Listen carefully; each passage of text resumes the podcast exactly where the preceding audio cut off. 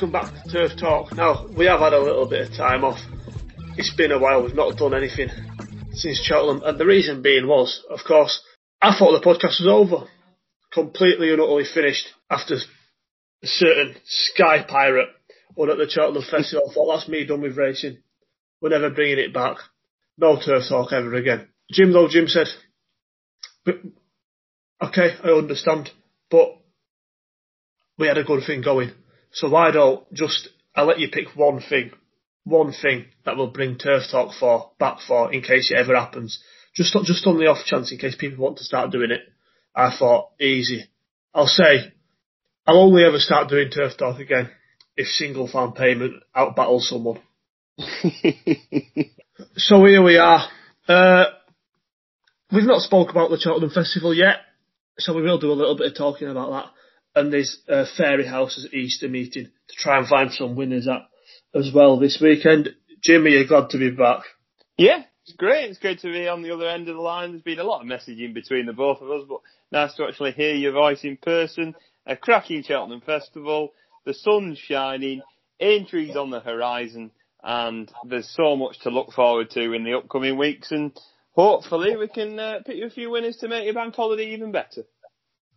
Aye, uh, and I guess we'll just go back to Cheltenham. Look, it's over two weeks ago now. Well, two and a half weeks or so ago now, from when we were recording this. Uh, I guess on the first day, highlights being appreciated, absolutely romped home in the Supreme. Shishkin's Arkle performance on Honeysuckle, gaining her uh, well-deserved champion hurdle victory. Yeah, obviously kickstarting the card, appreciate it, absolutely lit up the division absolutely romping home in that victory and uh, sort of kicked a good festival off for many of the punters and um, it, it was nice to see him put a fair amount of distance between the, to, between the others. Of course, we mentioned in the build-up it was disappointing, but uh, for me that was one of the main performances of the week. Shishkin's jumping uh, was superb, of course, with uh, the drop out of an Energumene.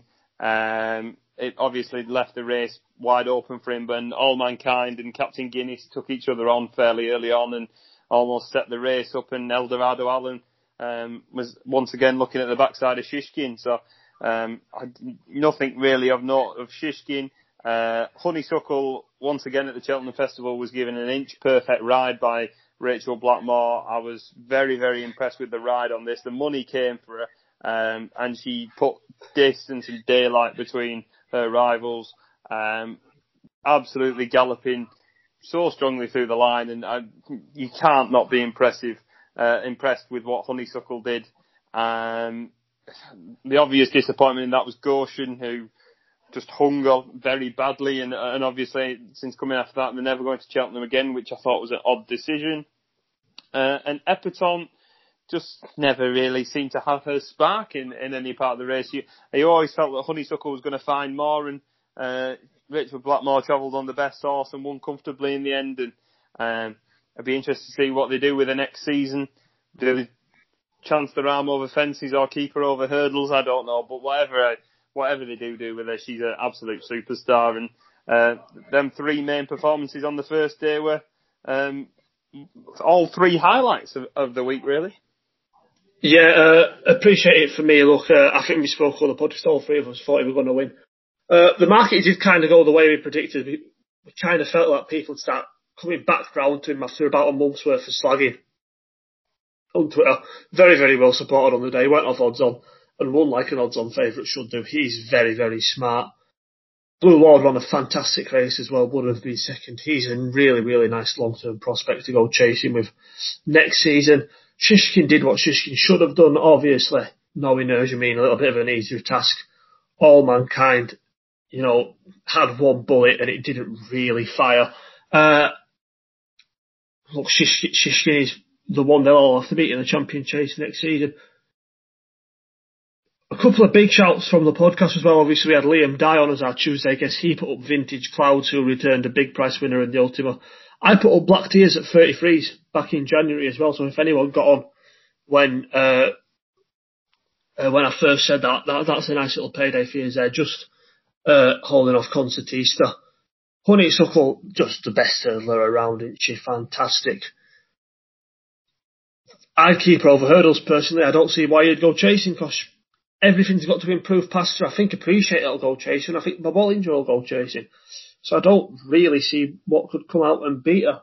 Uh, the last two races, big surprise with Jeff Kidder winning an 80 to 1, although I don't think it's the most mental 80 to 1 shot you'll ever see. To be fair, looking at his back form and rewatching his run at Christmas, in hindsight, maybe the 80s was a little bit generous. I'm not going to, you know, be an aftertime and say, oh, I spotted that. I didn't. But, look, the case was there if, if you were willing to look for it. So well done to anyone who found Jeff Kidder. Saint Sam is a good, probably low 140s horse and another consistent race. And a really good finish to the National Hunt Chase. I wanted to get Galvin beat. I didn't. Uh, the trip out very, very well. To beat Escaria Ten, who was another horse who I wasn't certain about seeing out the trip. He proved me wrong there. And next destination, three really nice stayers as well. And uh, I think next destination might be a Ladbrokes Trophy type next season. The other two in Ireland, you'd assume. Uh, will have their seasons revolving around the national next year. Yeah, I agree. Like, national and Chase was a really enjoyable race this year. I thought it was a right good scrap up front between the three main horses, and um, it was good to good to see Galvin get in front because he, he proved me wrong as well. I, I was adamant he wouldn't stay, and uh, he stayed all day. It'd be interesting to see what they do from in from here. Would you reckon national next year for him? That'd be the route, wouldn't it? You know, it's it's what they did with Rathvinden in the same mm. colours. Uh, yeah, I'd, I'd, I'd, I'd, be almost certain that that will be the uh, aim for 2022. Uh, on the Wednesday, Jim, Bob Olinger blew his opposition away in the Ballymore beating Gaillard Du Mesnil Bravemansgame. The big fo- the big three in the market were the first three home, and in the uh, and in the order the market suggested as well. Monkfish. I think he's worst run of the season, but he got the job done uh, in a rather awkward running of the Brown advisory. Put the kettle on. Fantastic finish, and she got the job done, extended her fine Cheltenham record to win the champion chase. I was very, very, very wrong about Tiger Roll. And the bumper lined up a good race as well in her, with Sir Gerhard just holding off Kilcruit. Yeah, I think Wednesday was possibly my favourite day. Um, Bob Olinger was very, very impressive, and, and that um, jockey cam footage on Rachel Blackmore as she was just coming around the bend to eyeball Bravemansgame and she was absolutely cantering. Um, and Bob Olinger absolutely hauls up in the end and looks a serious, serious prospect. And I, I was disappointed about Blue Lord when he got beaten six and a quarter, uh, six and a half lengths behind him at Naas. And now looking at it, that was no mean feat. Um, it, I, I, I'm fascinated to see where he goes next. I think he's an absolute machine. I'd love him to go over fences.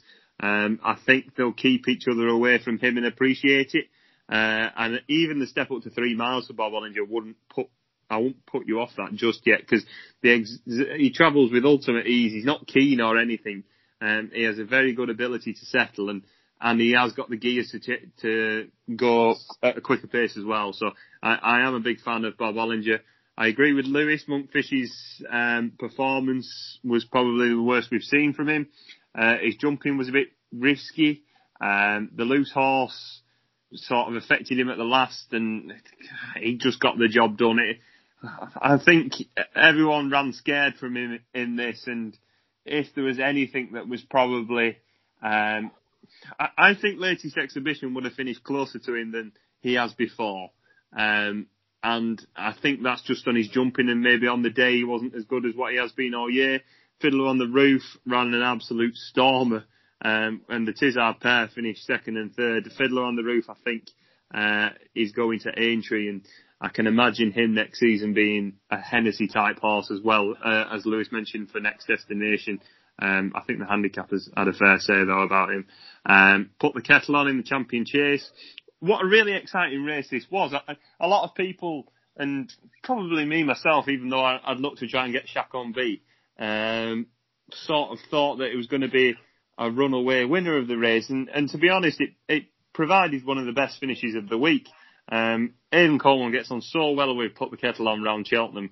Um, jumped for fun, so game out in front, and nothing could ever get past. And Nube Negra maybe just uh, was held in for a bit of trap position at some time, and um, maybe that could have affected the result a bit. But I always felt like Put the Kettle On was going to find more no matter what else uh, came to her. Chacun travelled like a dream and just didn't find up the hill, um, which was disappointing. And I do think Chacun's a better horse than that. Um, just folded tamely in the final 50 yards. And my boy Greaneteen, for a brief minute, I got slightly excited at the fact he was going to win. He carried um, Nube Negra uh, into a, a, a, difficult position and, and, made it awkward for him to come round. But Greaneteen just kept finding on the outside and I thought was given a, a tremendous ride by Harry Cobden in the end. Sceau Royal was, I think, was unfortunate. I think he would have probably either been first or second in this if he hadn't nearly been brought down by Rouge Vif. Um, badly, badly hampered um, with three out and kept on very gamely in the end to, to finish as close as he did. And uh, I thought that was a really, really good performance and a, a really, really nice race in general. Like Lewis said, I, I was blown away by Tiger Roll, but it was one of them where I didn't mind being wrong. Um, Tiger Roll is a, a, just a unique specimen. Um, we haven't really seen a horse necessarily like him before, and he's on a serious roll. Pardon the pun. Um, it's gutting he's not in the national, but maybe we'll see him in the Irish national. I, I wouldn't like to see him in the Betway Bowl. Um, I, I, I'd quite like to see him on Monday uh, and maybe we'll talk about him later. And Easysland was slightly disappointing uh, in that. And Sir Gerhard in the bumper, another enterprising ride by the woman, the person of the week, in fact, uh, who stole the show. A superb ride dictated.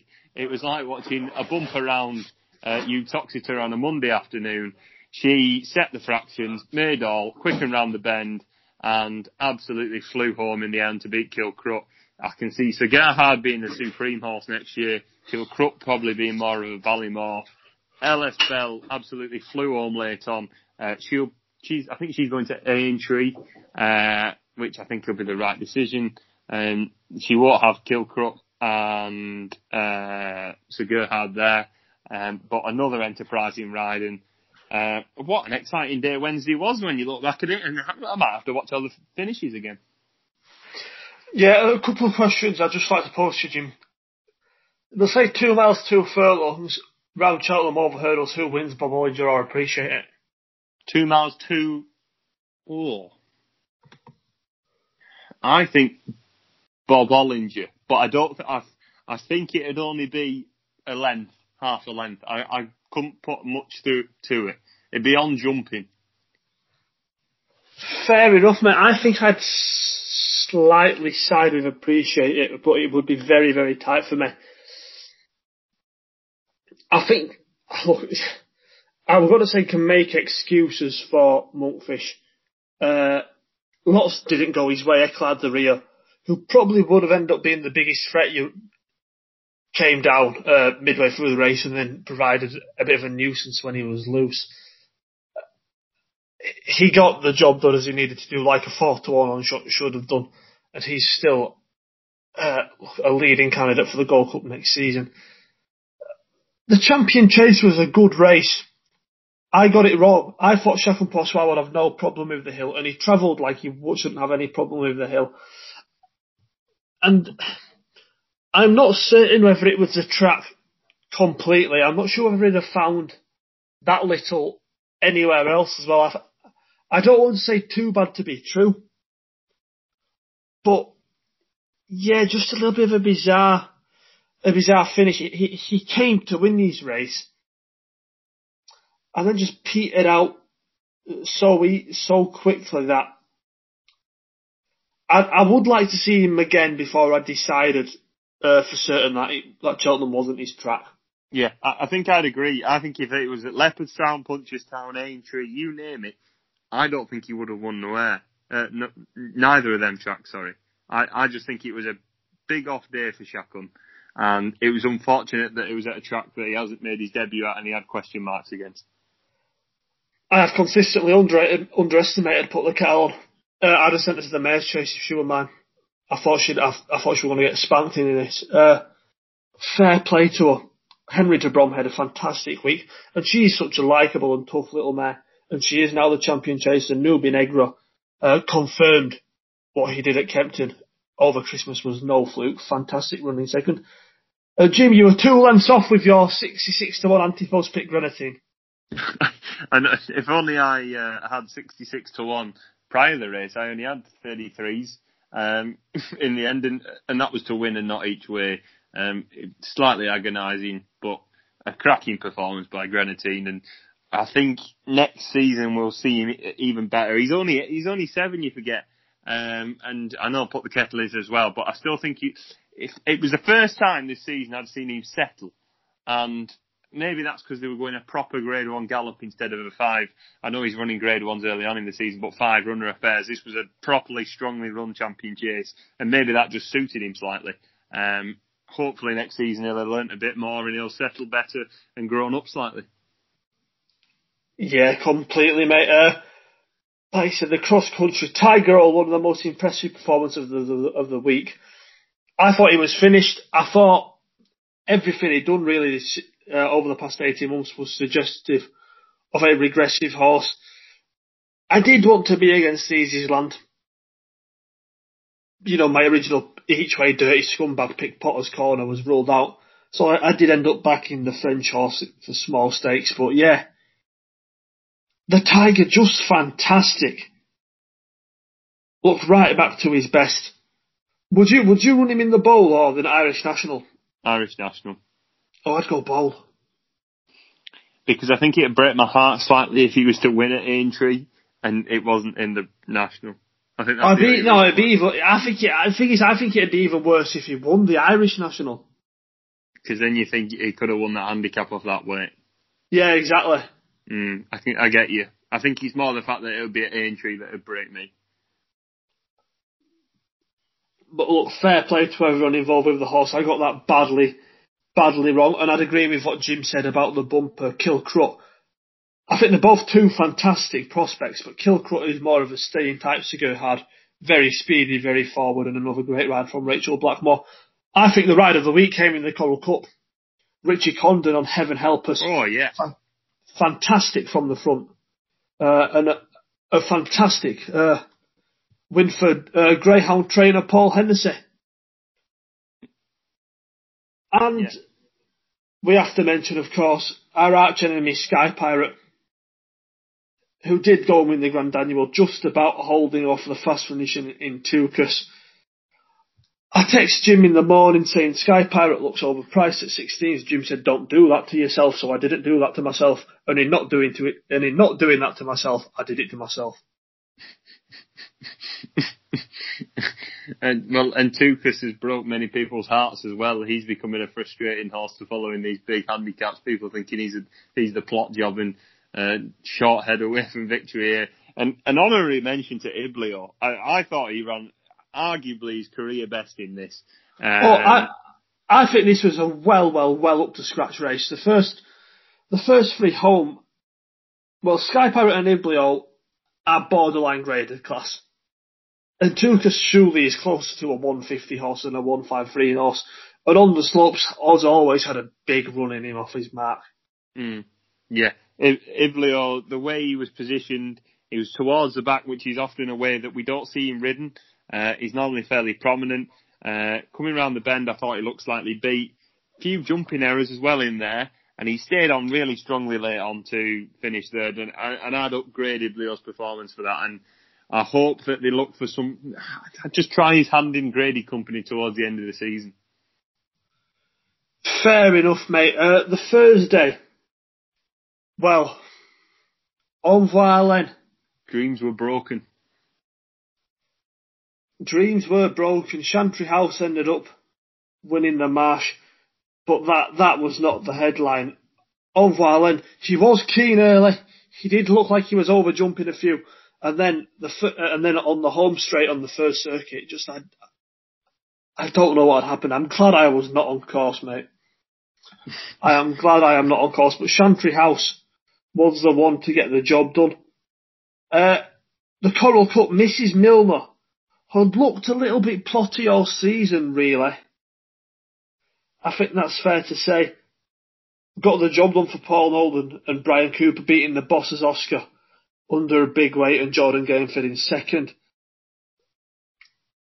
The Ryanair Jim, I think effort of the week. I think he's I think he's now the joint highest rated horse in training. Allaho, who again was a horse who I'd said quite a lot of not mean things about this season, but I, I did have my doubts. I liked what he did at Thurles. It was the first time I'd ever been impressed by him. Uh, you'd be brain dead not to be impressed by what he did at Cheltenham. Absolutely ran the asses off his opposition, broke min early, and nothing able to get anywhere close to him. Fantastic in the Ryanair. Flooring Porter, another fantastic front running effort as well to take the stayers.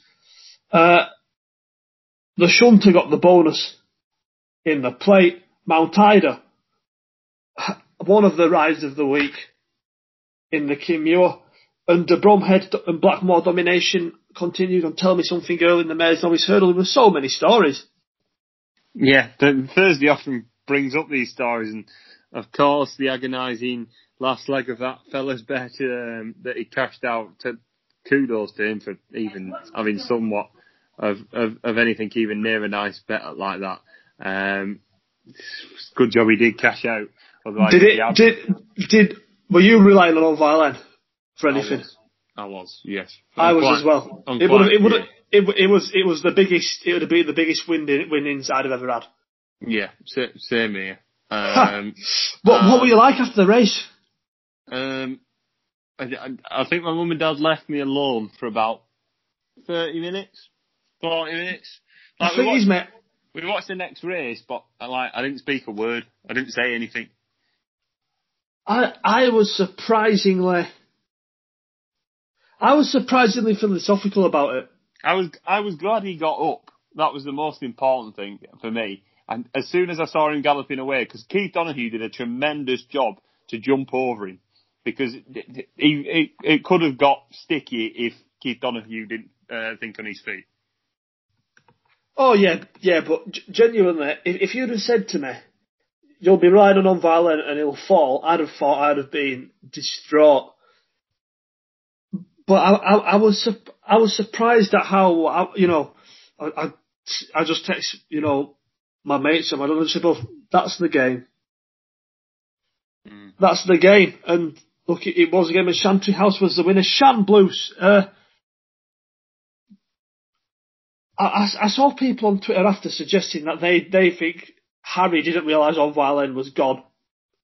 And that they just tried to uh, almost slip the field a little bit. It didn't work. He's better than he showed. Yeah. And, uh, and Asterion Forlonge ran a cracker as well, um, which was great to see. Um, Chatham Street lad finished fourth, and then he went and backed up the other day at Limerick over three mile one, which was a a superb training performance by Mick Winters as well.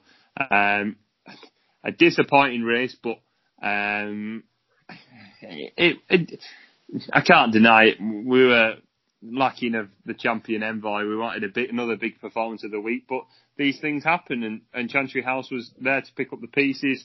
Um, the Pertemps a race I've never really cared about, and um, even the fact that I had a strong fancy in it this year, I was disappointed with how he ran. He travelled into the race with consummate ease, and Mrs Milner also did the same, and but just had a better turn of foot. Um, on to the Ryanair. Allaho, just words cannot describe where this performance has come from because I had him way behind a few of these, and I was absolutely puzzled why the money was coming for others. But he strung them out and led them all a merry dance, led after the second fence, and he made a few, I wouldn't say errors, he was just, wasn't as fluent, but I tell you what, when he got going, he was miles in front, and he, Lewis mentioned it earlier on, he broke Min, and, well, they were all just lying in wake, and made a bit of an error at the last, and if people cast their minds back to last year's RSA, um, they both made a slight error at the last, and I thought, Fakir D'Oudairies needs to have some serious, serious engine to get back up here, and uh, Allaho just kept finding more over this distance, and um, I thought it was a really good run by Fakir and a really good run by Tornado Flyer as well. I know they were beating a fair amount of distance, but Fakir D'Oudairies a solid, consistent horses, uh, horse at this sort of event. Um, and 10 out of 10 for Alahorn. another amazing ride by Rachel Blackmore. Lewis, have you got anything else to add on the Ryanair? Uh, yeah, look, I when I see a performance like this, I, you know, I, I think the first thing to do after you appreciate how good it is is, is to try and look for reasons why it couldn't be replicated. And I'm, I'm kind of struggling to find them.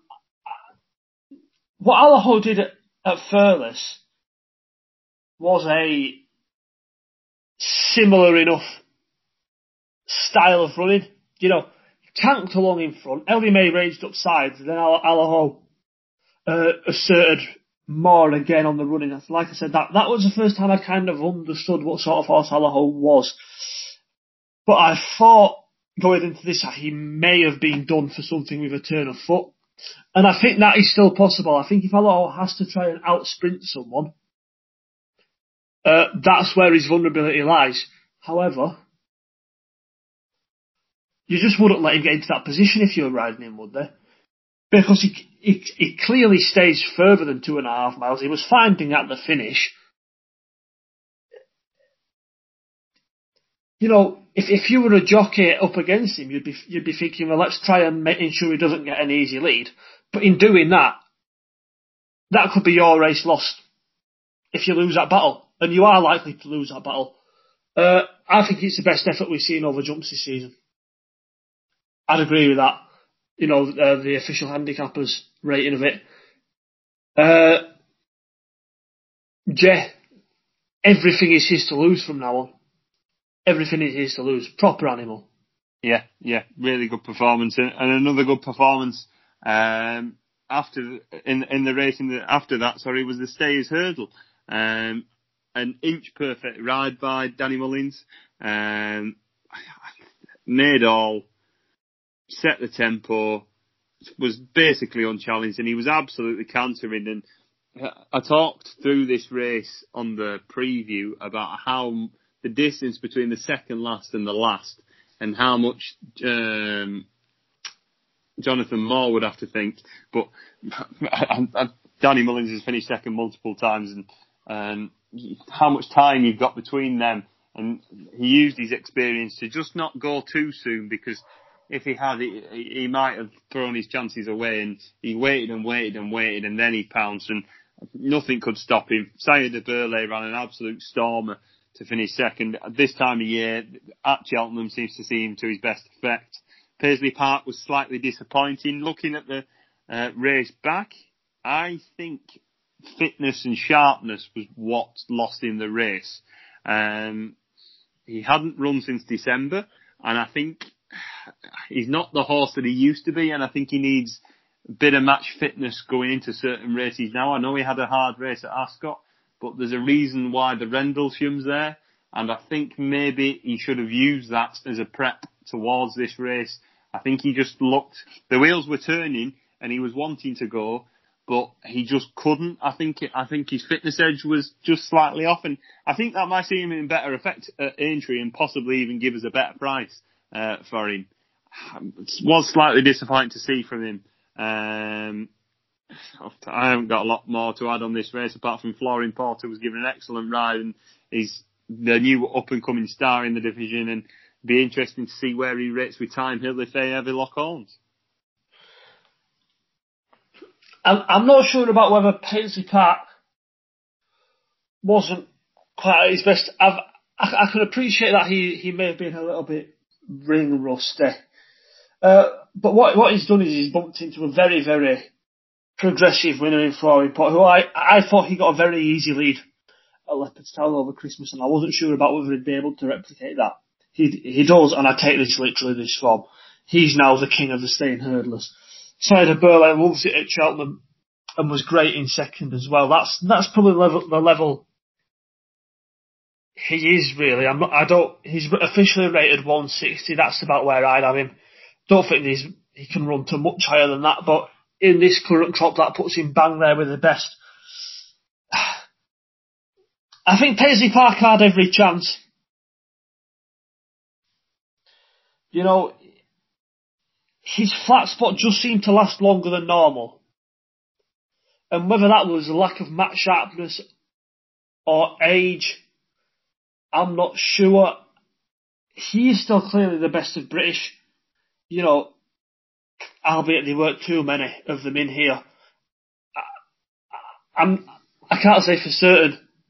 Uh, about he, him and Thyme Hill really, about who I'd have thought would have won on this showing between the pair of them because, you know, Paisley's run, the flaws in Paisley's game look to be fractionally larger than normal. You know, we know he hits his flat spot and his flat spot lasted longer and he wasn't able to quicken as often as he, uh, as, as easily as he has done before.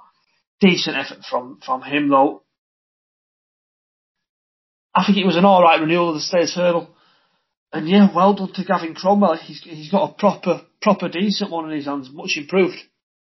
Yeah, definitely. And, um, I'm, I'm interested to see the lineup at Aintree. I think Paisley versus Thyme Hill we might get to see.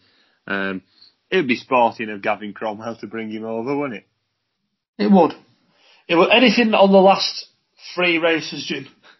Um, the Shunter summed up horse racing uh, in one clear swoop, having been disqualified for non-trying um, a couple of months ago to then go and win the 100 grand bonus, uh, says it all. Um, Mount Ida, Lewis mentioned it early on, one of the rides, if not the, the ride of the week, um, not jumping well at the back, completely looked out of love with the game, uh, and sigh through rivals. I, I noticed Mount Ida fairly early on, because I was just looking for musical slave who was ploughing his way through every single fence and continuing for me to fall off the cliff with him. Um, and he, he danced past him, and as soon as come round she come round the home bend, I thought she's God, she's absolutely cantering here, and and she absolutely holds up, and um, yeah, I, tipping and fancies wise, Thursday was probably the worst day, but um, it was quite enjoyable to watch in the end. Yeah, Jim summed it up perfectly about the shunter. Uh, when he won the Greatwood, we, we had a little bit of a moan, didn't we, Jim? neither of us really like that sort of skullduggery of the game. But look, the system is there to be exploited. It is how it is, and Emmett Mullins has exploited it very well. That good to see Jordan Gainford ride a winner at the festival. He's a very, very, very good jockey. Far class. Yeah, so another handicap second to me this week. I've had, I had an absolute stink with them. I think, well, I don't think I picked a handicap winner, but I, I, I had a horse placed in almost every race, and it was getting painful towards the end of it. Uh, Royal Kahala, who I was quite keen on for the Mares' Novice hurdle, finished lame, so there was a viable excuse for her there. But Telmesomethinggirl, last seen, finishing third to Heaven Help Us in that Dublin Racing Festival handicap, absolutely danced up uh, uh, to break the Willie Mullins stranglehold on the dawn run. Magic Daze, making it a 1-2 uh, for de Bromhead there. And like, like Jim said, Mount Ida, was so far behind and looked in such discomfort early on. But Jack Kennedy nursed her through the race and really, she's won with so much in hand there. I don't think it was a great race. I think we both said that on the podcast. You know, Shantou Flyer and Holden Oak third and fourth. Cloudy Glen, who, again, this sounds very after timing because I, I don't think I said it on the podcast or wrote about it. But he would have been my number two behind Musical Slave. And I went for Musical Slave uh, ran it, bounced back to form in second. Uh, so again, another one I was a little bit fuming with myself for. She's out this weekend, Mount Ida, back down in trip, but look, look, look like she wants this sort of test. Mm, yeah, Cheltenham. interesting. And the Friday, Jim. Uh, a competitive renewal on paper of the Triumph didn't really pan out the way people thought it would do. Quilixios very impressive in beating uh, Adagio and Haut En Couleurs. Uh, the county hurdle went to Belfast Banter, a little bit of an outsider. Fantastic run in third from King Milkwood, who did hit the front. Petit Mouchoir, what a donny he is. He's second as well. That, in terms of enjoyment I've got from the race, that was probably uh, very close to the top of my festival I reckon, but I don't think you'd have got as much enjoyment, to be fair, as mu- about out of as much as Vanillier winning the Albert Bartlett. Forty to one he was when he put put him up on the podcast on the preview, went in at fourteen to one, and really there was never a moment's doubt. The Cheltenham Gold Cup, Minella Indo bounced back from a disappointing run in the Irish Gold Cup to take the biggest race of the season. Another 1-2 for De Bromhead with A Plus Tard. Al Boum Photo couldn't complete the hat trick. He was third. The Fox Hunters, Adam Webb gave a little bit of a mention to Porlock Bay uh, on the preview podcast. But for Aintree, he wasn't sure whether he was going to stay. He did, and just edged out Billaway in what was probably the tightest finish of the week. Uh, Staker Wallison late night pass third and fourth as well. Late night pass was put up each way at 25s on the pod if you've got a bit of that. So not not a poor bit of each way money there if you fancy them. In the last two races, Colreevy, uh, my darling girl Colreevy, I absolutely love this mare, and I screamed her home to be Elimay uh, to win the first ever Paddy Power's Mares Chase. And Willie Mullins, I mean, after a week of dominance for Henry de Bromhead, he still ended up going to Willie Mullins, the top trainer championship. It didn't seem like he deserved it. It seemed like Henry deserved it, to be fair, especially getting the big three. But that's not how the game works. Galopin Des Champs and Sean O'Keeffe winning the Martin Pipe, Langer Dan not quite able to complete the Imperial Cup double in second. Friday, Jim, just back to the triumph, Quilixios, we kind of thought he was a, uh, the staying type of the big three in the betting. We made the point that staying types often win this, and yet neither of us went in on him. I know, and I, I know he was a staying type, but looking at it, the way he quickened up towards the end, he didn't look slow at all. I, I was really, really impressed. I've been quick to slag Quilixios up off all season, and I was, I look, I was wanting to get Zanahiyr beat. Although the facts with Tritonic were telling me not to trust that Adonis race, I still continue to. Um, and we saw the emergence of, I think, a nice horse next year in Horton Colours. Um, first time for Mullins out uh, in a juvenile hurdle. Um, and he he was. I, I like the way he went, and hopefully they keep him for next season for a Supreme or, or something along them lines. Adagio's ran a cracker for connections. Uh, Quilixios was good. Next, uh, I, I don't know where I stand with him. I want to see him do it again. And I think in the end, it was a slightly disappointing renewal of the of the Triumph Hurdle. Um, and I, I want to see him do it again, and it'll be interesting to see who faces him and where where he goes next. Don't have a really strong opinion about the the county hurdle apart from Milkwood wins all. Um, the Albert Bartlett. Now we got to two thirty on the Friday, and my mum asked me, "You haven't really had any big prize winners yet." And then next race, baseball bat straight out the park. No, I didn't hit my mum on the back of the head with a baseball bat. That probably sounded wrong. Um, and Vanillier absolutely bolted up, and and I, I think I lost the feeling in my hand because the amount of times I was whacking my leg with it. I lost my voice because of the amount of shouting that was going on. I thought it was a superb ride by Mark Walsh and another disappointing um, thing to happen for Jonathan Moore, who's, who's ridden this horse more often than anyone else this season. Um, led from pillar to post, jumped a lot better. He was a bit keen early on, which I was slightly worried about. And he was sort of having his own way, and I thought, what's he going to have in reserve to say that um, he's never, well, he, he's run at three mile before, but he's been more reserved, and um, he absolutely bolted up in the ending. What is probably was a below par Albert Bartlett. Maybe we've been ruined a bit in the recent years. Um, Statler wins the national hunt chase next year. I'll tell you that, Lou. Um, Oscar Elite ran well. Um, Fakira was disappointing. Lou, what was your take on him? Uh, on the on the potato race, uh, look, I, I think on paper there there wasn't loads between the uh, I guess the likes of Vanillier, whose whose bits of form early in the season would have put him in the mix. He, he like you said, it was just a one flop at Leopardstown last time out, and there wasn't a standout horse in the race. So, whilst Fakira was a little a bit disappointing, I'm not sure whether it was a mega underperformance, if you know what I mean there might there might be ten horses in that race within about seven or eight pounds of each other. You know, and if if if you ran that race again, Vanillier would would likely win it again based on what he did. But the placings between through second and seventh, you might end up with six different, you know, six different, uh, an order of six different horses. You know what I mean? So, mm. Whilst Fakira was disappointing, I'm not sure I would be rushing to. I don't want to say put a put a complete line through it, but for horses I've fancied and have disappointed, there have been ones I've been shocked at more. If that makes sense. Mm-hmm. Just because it was, it looked like a messy race on paper, and it pans out like a fairly messy race. Uh,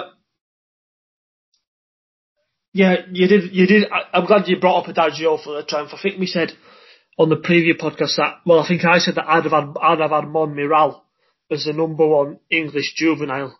He obviously goes straight to Aintree. Adagio's taken that title back off him at the minute. I think after that, he's the one they have to beat at Aintree now. Uh, the Gold Cup, Jim. Minella Indo.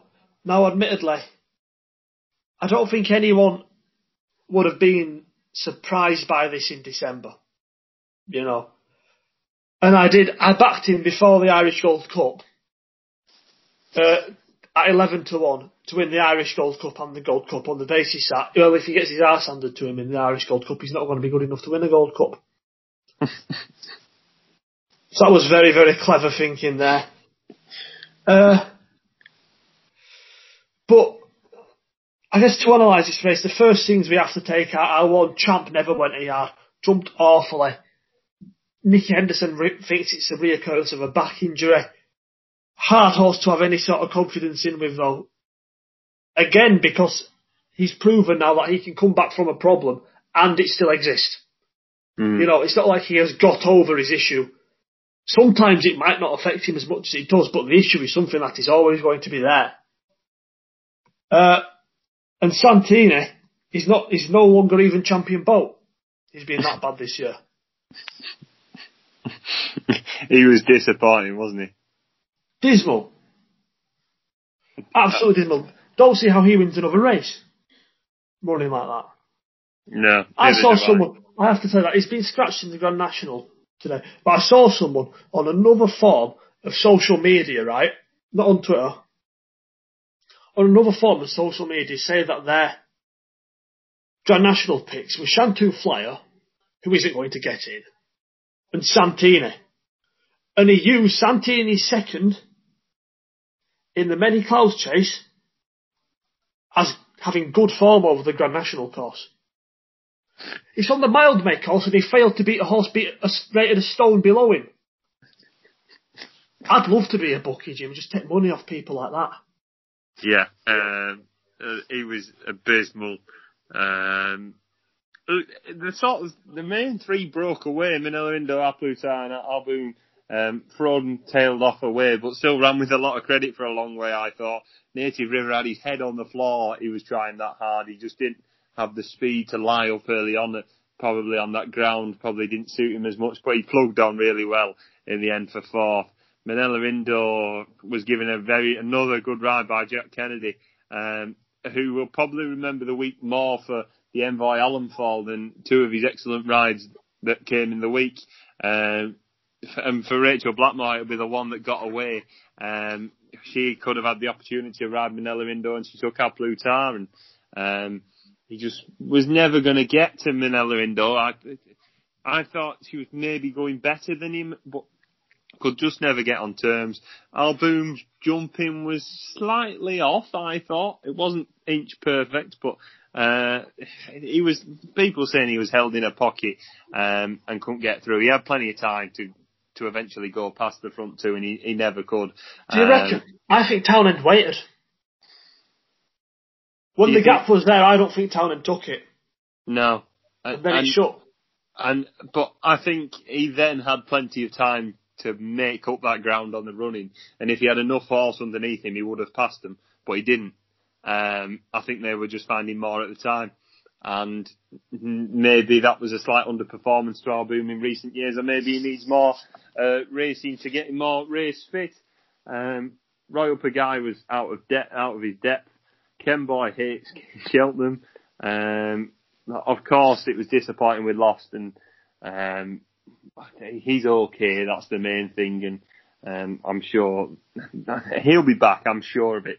He, he's, he's just not been his year this year. Um, but hopefully he'll be back. Um, I think maybe at Sandown, possibly towards the end of the season, or he'll be back next year. No real rush with him to, to bring you back to the course, but um, disappointing to say the least. And Minella Indo, A Henry de Bromhead has racing uh, by the short and curlies at the minute, and and it clearly shows this. He's buying quality horses um, and putting them to the top level, and fair dues to it. Henry de Bromhead's at the top of his game at the minute. The Hunter Chase, I don't, it's never a race. I think this was arguably the race I was least enthusiastic about. Um, I was chuffed to see Colreevy get ahead in front. She, to carry that penalty as well in this, I thought was what made it even more impressive. Townend was almost at pains to just give her a slap down the neck or anything. He was mostly hands and heels, and as soon as Elimay, with 50, 100 yards to go, drew alongside, just give her a, a little slap down, uh, and she went again, and I think it was fairly comfortable in the end, and, and glad that it was a battle between them two because they were the two main horses in this division, and it was even better to get on the winning side of uh, of this. And the Martin Pipes, a race that I've always struggled to get somewhat of a grip on. Um, but it was a nice close, closer to the card with Galopin Des Champs. Um, an outstanding Cheltenham Festival. Um, maybe not one that will necessarily be well known for high quality and, and big fields, but a thoroughly enjoyable week anyway. Yeah, I'd echo a lot of what you said there. I agree about Froome. He deserves a good mention. Ran better than I was expecting him to. Native River is a dude and ran another great race in fourth. Uh, the first two in the Gold Cup. Uh, and our standard setters in the division, Al Boum Photo, I, I think could have been closer if Townend had taken that gap, I don't think it was the difference between winning and losing though. I think on the day Indo was just clearly the best horse. And he's, he's the one that they've got to knock off the perch now. Uh, like you said, yeah, not too much else to say on the Fox Hunter, provided a good finish. And I had good fun cheering on Late Night Pass for a long way. I thought it came to pass shape was shaping like he was going to uh, pose a threat as well before tiring. The mare's face the mare's race provided a cracking, cracking finish as well. Colreevy probably got in the way of Elimay a little bit, if we're going to be completely honest. But once she got ahead, she was not for passing. She fought and fought and fought and held off the mare by uh, half a length. They're two very, very smart animals. I, I texted him after the race and said, would Colreevy have won the marsh getting seven pounds? And you thought, she, and you think she would have done? Yeah, I, I'm, I'm pretty sure of it. I, I think she'd have beat Chantry House? I, I, wouldn't be certain, but I think I'd. I think uh, if I was to, uh, if you were to give me even money, the pair of them, and give Colreevy seven pounds, I think I'd fractionally be with her as well. She's, she's give weight to Elimay, who was only um, three three lengths behind the runaway Ryanair winner. Yeah, fair enough, Jim. Fair enough. And the Galopin Des Champs, obviously a horse of Mullins has a had always thought a lot of it. He went, he was very, very well supported uh, for the four-year-old's grade two, wasn't it? Uh, back in December behind Grand Gronois, and ran no sort of race. Stepped back in the right direction in the Chanelle Pharma and into a handicap. Rather impressive. You know, the Martin Pipe produces good horses and they might be a decent one here. I'm not sure whether uh, exactly where his ceiling lies. You'd probably expect him to do what, what he's often done with Martin Pipe when there's him to be thrown into a grade one at Punchestown next. Mm, yeah. I'd expect that. I think the first three are all very smart. I was impressed by how Flower uh, finished the race. I think the handicap has just got a slight grip on him at the minute. Um, but he was, I thought he was eye catching when he was sixth in that Navan handicap hurdle. He was just nabbed late on a fifth by Milliner. And he was finishing strongly here again. And I think maybe I, I can see him being a 150s horse, um, but I, I think I don't know if the handicap has put him up with anything for this. I hope he hasn't. Uh, but I think the first three are all smart animals. Fair enough, mate. Moving on then to the Fairyhouse Easter Festival. We are recording this on Thursday, so we only have four decks for Saturday, but we'll try and find some interesting horses over the weekend at Fairyhouse if we can. Uh, we just spoke about the both. Elimay and Mount Ida taking each other on in the Boyle Sports Mares Chase on Saturday at 2.20, a listed event. At the weights, Jim, Mount Ida's the one they have to beat. Is the one they have to beat. She gets six pounds off Elimay and he's rated two pounds inferior. However, at this trip, I think it's the Willie Mullins mare who is the likeliest winner. Yeah, I agree. And um, Corey beat Mount Ida prior to that uh, over two mile four um, at Thurles as well. So I, I think Elimay is still the one to beat here. I, that was a really good performance, as we mentioned early on uh, at Cheltenham. And uh, I don't know, we haven't got any prices at the minute, but I'd I'd, I'd have her even money to beat Mount Ida. Yeah, fair enough, mate. I can I can see that. That's probably the the uh, biggest race of the Saturday at Fairyhouse. There's a, a decent novice handicap hurdle, uh, EBF final. It's a grade B race. I'm just mentioning that because th- there are a couple of nice types in there. On Eagle's Wings is a horse I've mentioned on the podcast a couple of times, and he's top weight in that. Off 137, he won at Naas at the same week as the Cheltenham Festival. And some of his form is, is rather smart. You know, handed Captain Kangaroo a beating in his maiden hurdle. Turned over Torygraph in a bumper back in October. He's rated 137. Uh, the jockey claims 7. So he's a nice type going forward. Not sure whether he, he can win this, but it's a nice race. Meticulous is back out.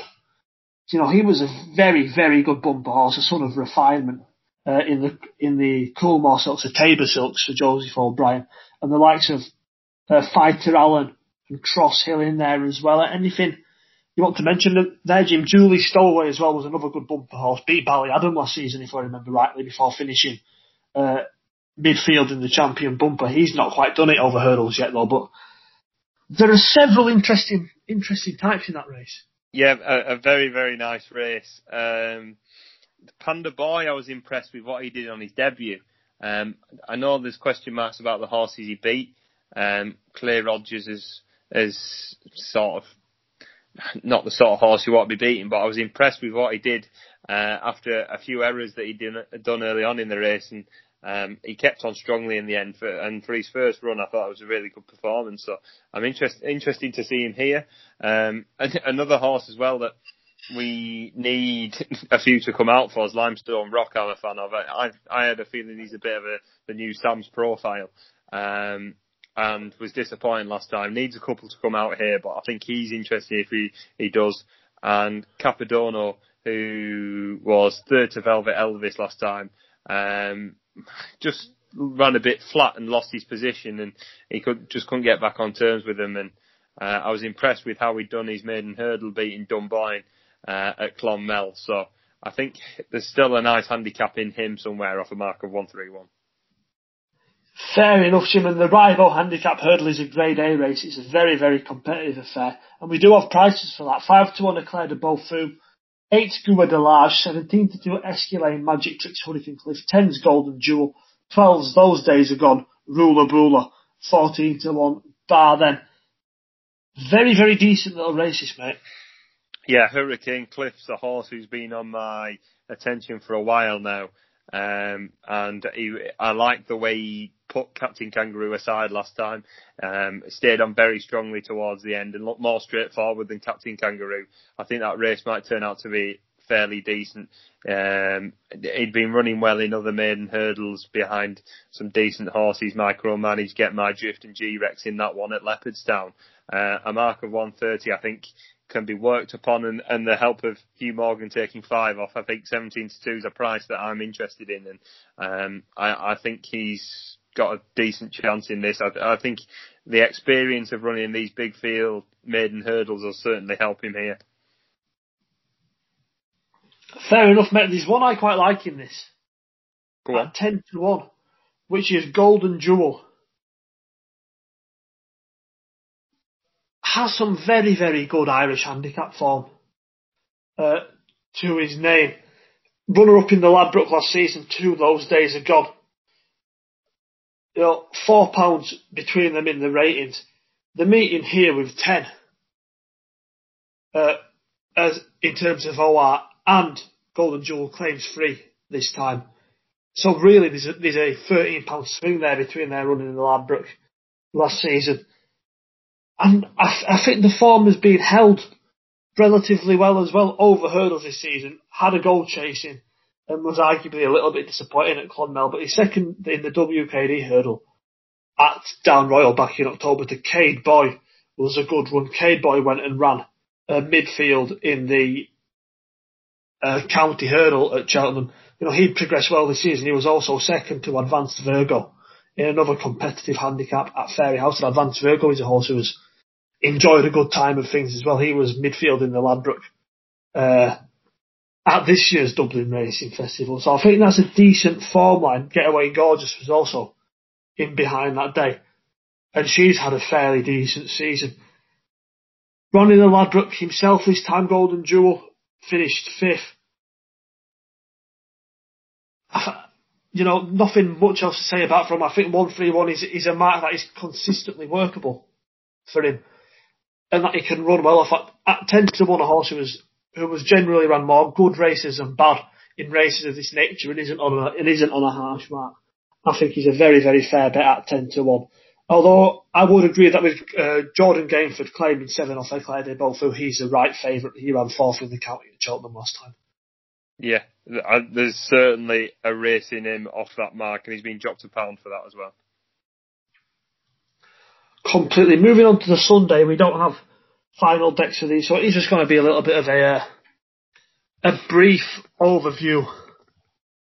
I think, but we'll go. We'll start with the Paddy Kehoe uh, suspended ceilings novice hurdle, apparently. Uh, interesting race here, mate. Some of a couple of horses who didn't go to Cheltenham are rented. I wonder how many will actually turn up. But you've got the likes of the Devil's Coachman, the Real Deal, and Cape Gentleman all in there. Yeah, um, of course, Liam was quite hot on the Devil's Coachman prior to uh, the festival, and then realised that he was out. So he's of obvious interest here. He's got some nice novice hurdle form in Ireland. Um, Gabinaco as well was brought down at the first in the uh, in the Martin Pipe, um, which here looks like the next credible option. He, had been running well in, in, races, and you've got MC Muldoon in this, who I, I quite like to run a big price uh, in the Supreme, but he, he didn't in the end. A horse that I'm going to go for here is is Echoes in Rain. Um, beat Belfast Banter last time by eight lengths, who since gone and won the county. Um, she's a keen going sort, and uh, in the Moscow Flyer, she was far too keen for her own good, and um, sort of ran away with Danny Mullins, and he couldn't really control um, her. And, and last time, Paul Townend managed to keep a good hold of her and, and track, track the second for a fair distance, and extended fairly comfortably a fair way out, and she'll obviously um, get a bit of an allowance here for being a mare, but I think there's a lot of potential from her, and I, I think there's a bit more to come, and I, I'm hoping they'll go here, uh, and I think there'll be a bit of a price about her. Fair enough, mate. I do like that shout. I do like it. Uh, there's also Colin Quinn, BMW and obviously That's a grade two. Uh, there's 20 odd runners entered at the minute. Gentleman's Game probably being the most interesting of them. Uh, the real deal's in that as well, as is Ashdale Bob, who had very decent early season form uh, when he beat Fakira at Navan. Uh, I don't. I think it's hard to pick a winner of that, not knowing exactly who's got to go up. But I thought it was just worth a mention because there are a couple of tidy enough animals in that. The big race, though, Jim, is the underwriting Exchange Gold Cup. Uh, used to be the Powers Gold Cup and the Ryanair Gold Cup. It's a new name, but it's the same race. We do have prices for this at the minute. It's 4 to 5 Energumene. Four's latest exhibition. Five's Asterion Forlonge. 15 to 2 Andy Dufresne. 9 Conflated. 12's Franco De Port and Janadil. 14's Cedarwood Road, Scarlet and Dove. And 20 to 1. Bar them. Uh, if Energumene's fit, he's going to take fair whacking in here, mate. Do you think? Oh, I think he's I you know, I think he's a beast. I, I think he's a beast, but having had that slight niggle, that slightly worries me next race back. Um, I was really impressed with what he's done so far. Latest exhibitions coming here, a fresh horse as well. I might look. This might be one of the only times I look to take Energumene on after this slight little niggle because I know that latest exhibition will be going into this fighting fit if he if he does turn up or I, I hope he does go for this. I'd rather him go for this than run him in the Irish National. I, I don't know about you. What do you think, Lee? I I think I'd run him here as well. I, I think I'd rather keep him as a novice and keep him the way he is rather than keep than try and step him up in trip against in a what can be a rough race. I'd I'd rather him have an easier time in this. Yeah, I think I'd agree. I'm not. Whilst I think he stays three miles well enough, I'm, I'm, it doesn't strike me as a horse who wants an absolute slog.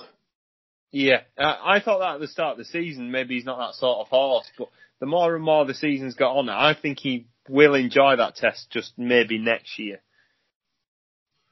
Yeah, I, I could see that, but uh, yeah, I don't think I'd be going down the Irish national route with him. I know it's very possible, and Paul Nolan knows the horse better than I do, but if they weren't thinking about it, I don't think I'd have come up with it myself.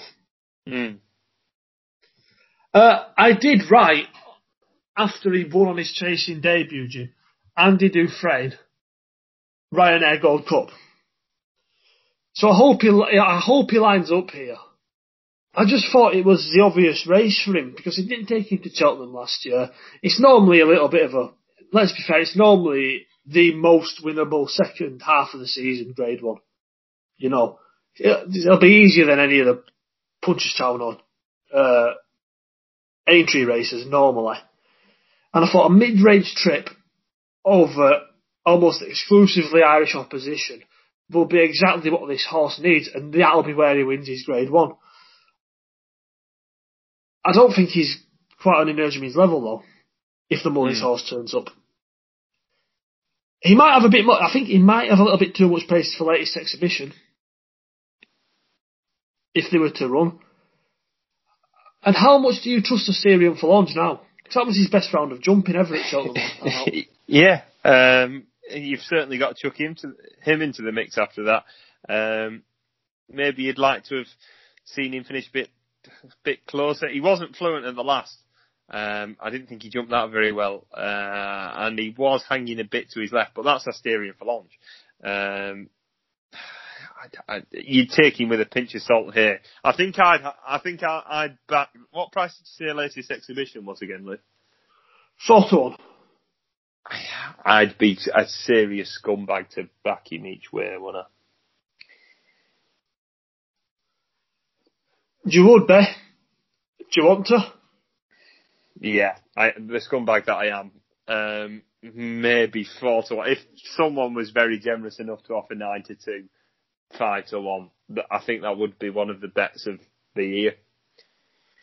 That's disgusting. I think he knows you mean absolutely dances up. The niggle doesn't worry me. If he's if he wasn't fit, he wouldn't run him. You know, I get that. I get that. That's how I see things like that, especially when it's only minor ones. Yeah, I guess you could have a little bit of a doubt if it was a longer term injury. But to be fair, right, if it wasn't the Cheltenham Festival, would we even know about Energumene setback? No.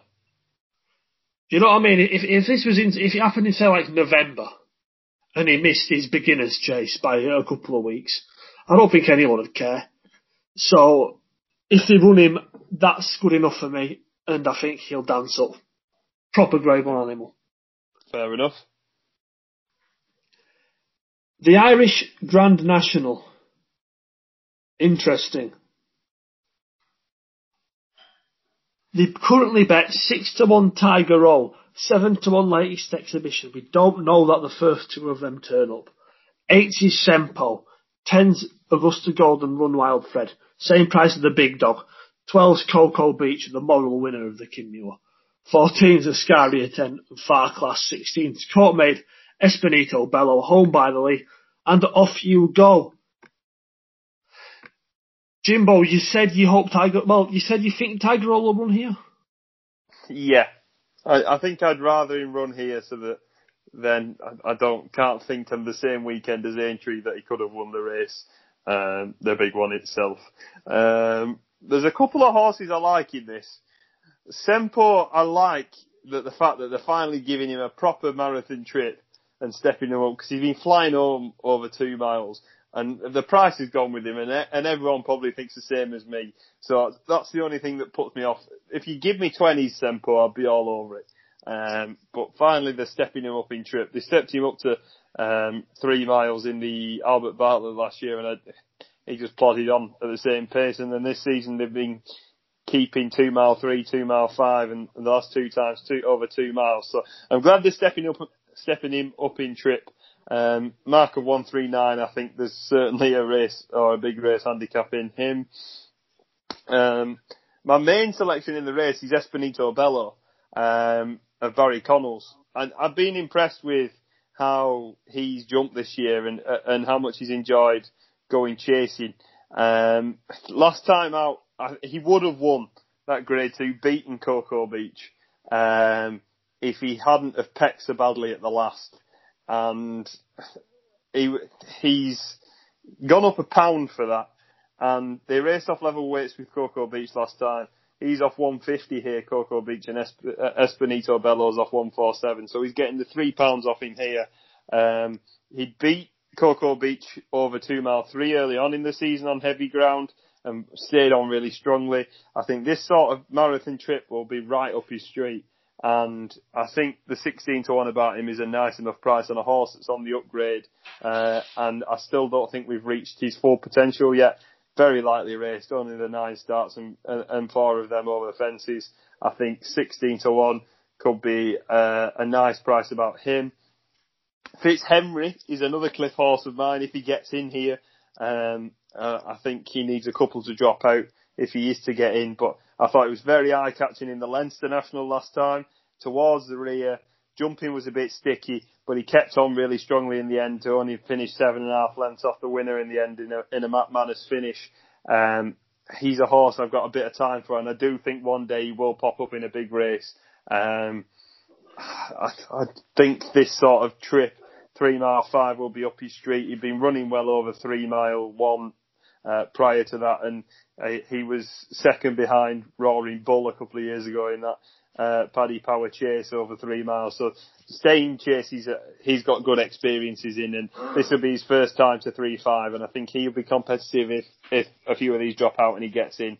But I think Espanito Bello's the main one for me. Fair enough, mate. And Espanito Bello's on my shortlist as well. Like, I think he'd have beat Coko Beach last time out had he not made that horrific error. Agreed. So he has to pose a threat here. I like the big dog as well. Yeah. I, I liked him as a hurdler, mate. You know, some of his form stacks up uh, fairly well. You know, Voix the Tiep is, is no real mug. He beat him in a his hurdle at Gowran or on Thyestes Day, I think, back in the day. And then went and ran a semi decent race in the Nathaniel Lacy and finished second to zero ten, who is a good horse of Emmett Mullins's uh, at the Punchestown Festival. A little bit of a slower start to chasing, but he ran, I think, like as horses often do, uh, in the manner of a, a horse who was always going to come into his own as the season went on, and he was asked to go further distances. And I like horses who kind of run well in early season beginners chases over trips I'd consider a little bit too short for him. And that's what he did. Third behind Colreevy on his debut at Punchestown over fences, but there were still horses like Fatsy and Vitalois who were no mugs in behind him. The uh, beginner's chase he was third in at Punchestown could have been a grade three. I think. Longhouse Poet and Run Wild Fred first and second. The big dog third. Opposites attract facey odds Vitalois all behind him uh, in the field. Mr. Hendricks as well, who's a nice horse of Jessie Harrington's, uh, the tables with the big dog later in the season at Punchestown. He was pulled up that day. But we saw the first real class performance from the big dog when he won the Punchestown National Trial. Stayed on really well to beat Screaming Colours, who would have been very, very close in the Midlands National had he have jumped.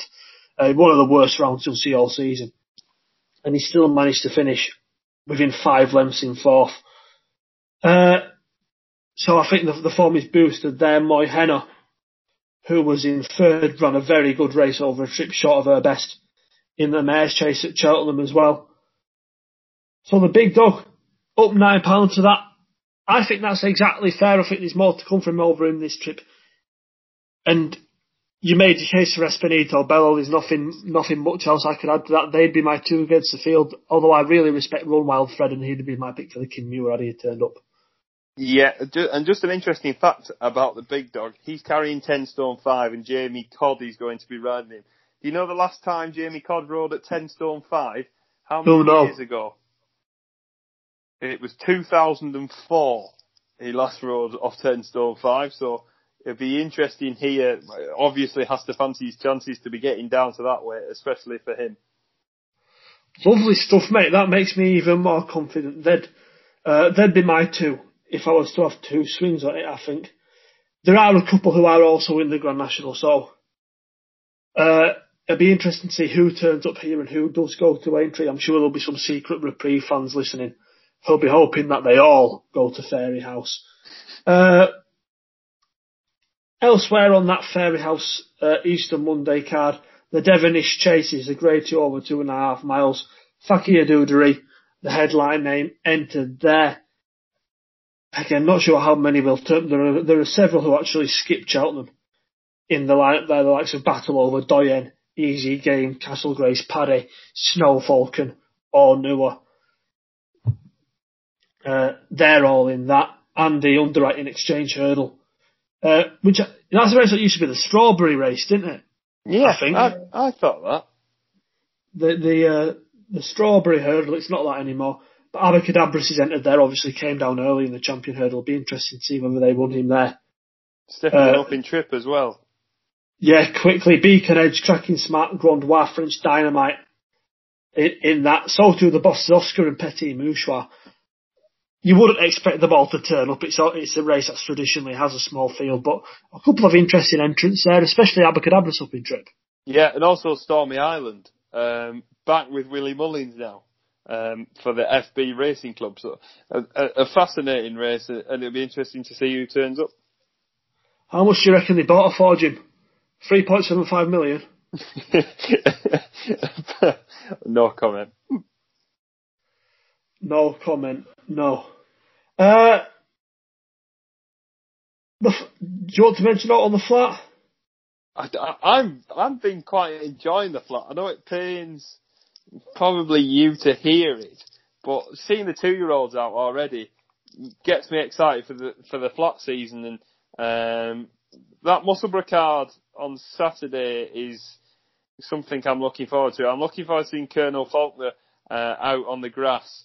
Um, won a maiden at Deauville. Um, this is a 225 at Musselburgh, sorry. Won a, won a maiden at Deauville for Archie Watson and Holly Doyle. The third big nasty since come out and ran with plenty of credit uh, in an all-weather qualifier, the Spring Cup. Um, just faded towards the end. I think a mark of 83 is fair enough. Um, there's some other progressive horses in the race, but I, I, think there's a slight bit more to come. The third behind Legion of Honour.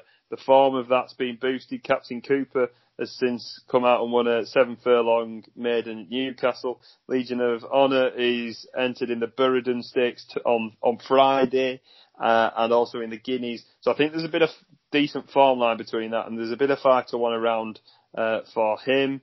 Um, I'm looking forward to seeing Jabberwocky back at Musselburgh in the three o'clock. Um, he's been to Musselburgh before and won off six pounds uh, lower, but I think it's a bit of a specialist course, and he's been there once and and, and shown off his colours, and I think he'll go well in that. And in the Queen's Cup, Glencadam Glory's back to the same mark that he was second to Fajira Printed uh, off in the Ebor, and I think if he gets a fairly easy lead up front, I think he'll he'll go well. Um, and I'm looking forward to seeing him out. But the two-year-old races are back. Keep your eyes out for the Profitables. Uh, made a flying start the other day at Kempton, and I think there was a second in France for a Profitable today as well. Uh, and of course the Queen Hen Harrier uh, is out of profitable. So we're looking forward to that as well. Fantastic, mate. Uh, for the RTR Nap Cup, mate, you're free. Um, I think my three will be them three at Musselburgh. I know we've talked through um, the the jumps, um, but my nap will be Colonel uh, Colonel Faulkner in the 225 in the Royal Mile.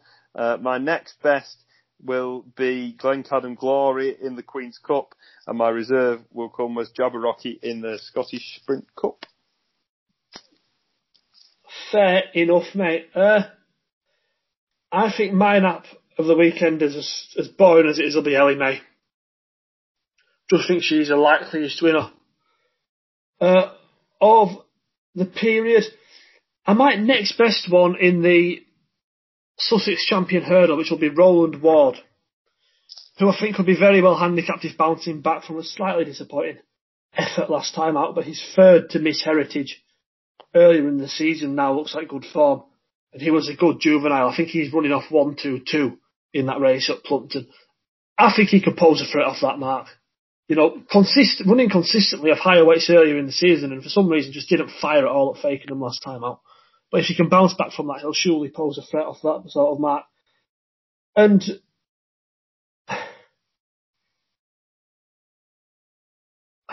see, I kind of wanted to nap on one of the listed races at Cork because we brushed over it, and I thought it'd be nice for me to, to have some interest on the flat. Can't really find anything. I'm hugely interested. Make a challenge and Princess Zoe are the two uh, headline names in the Cork uh, listed races.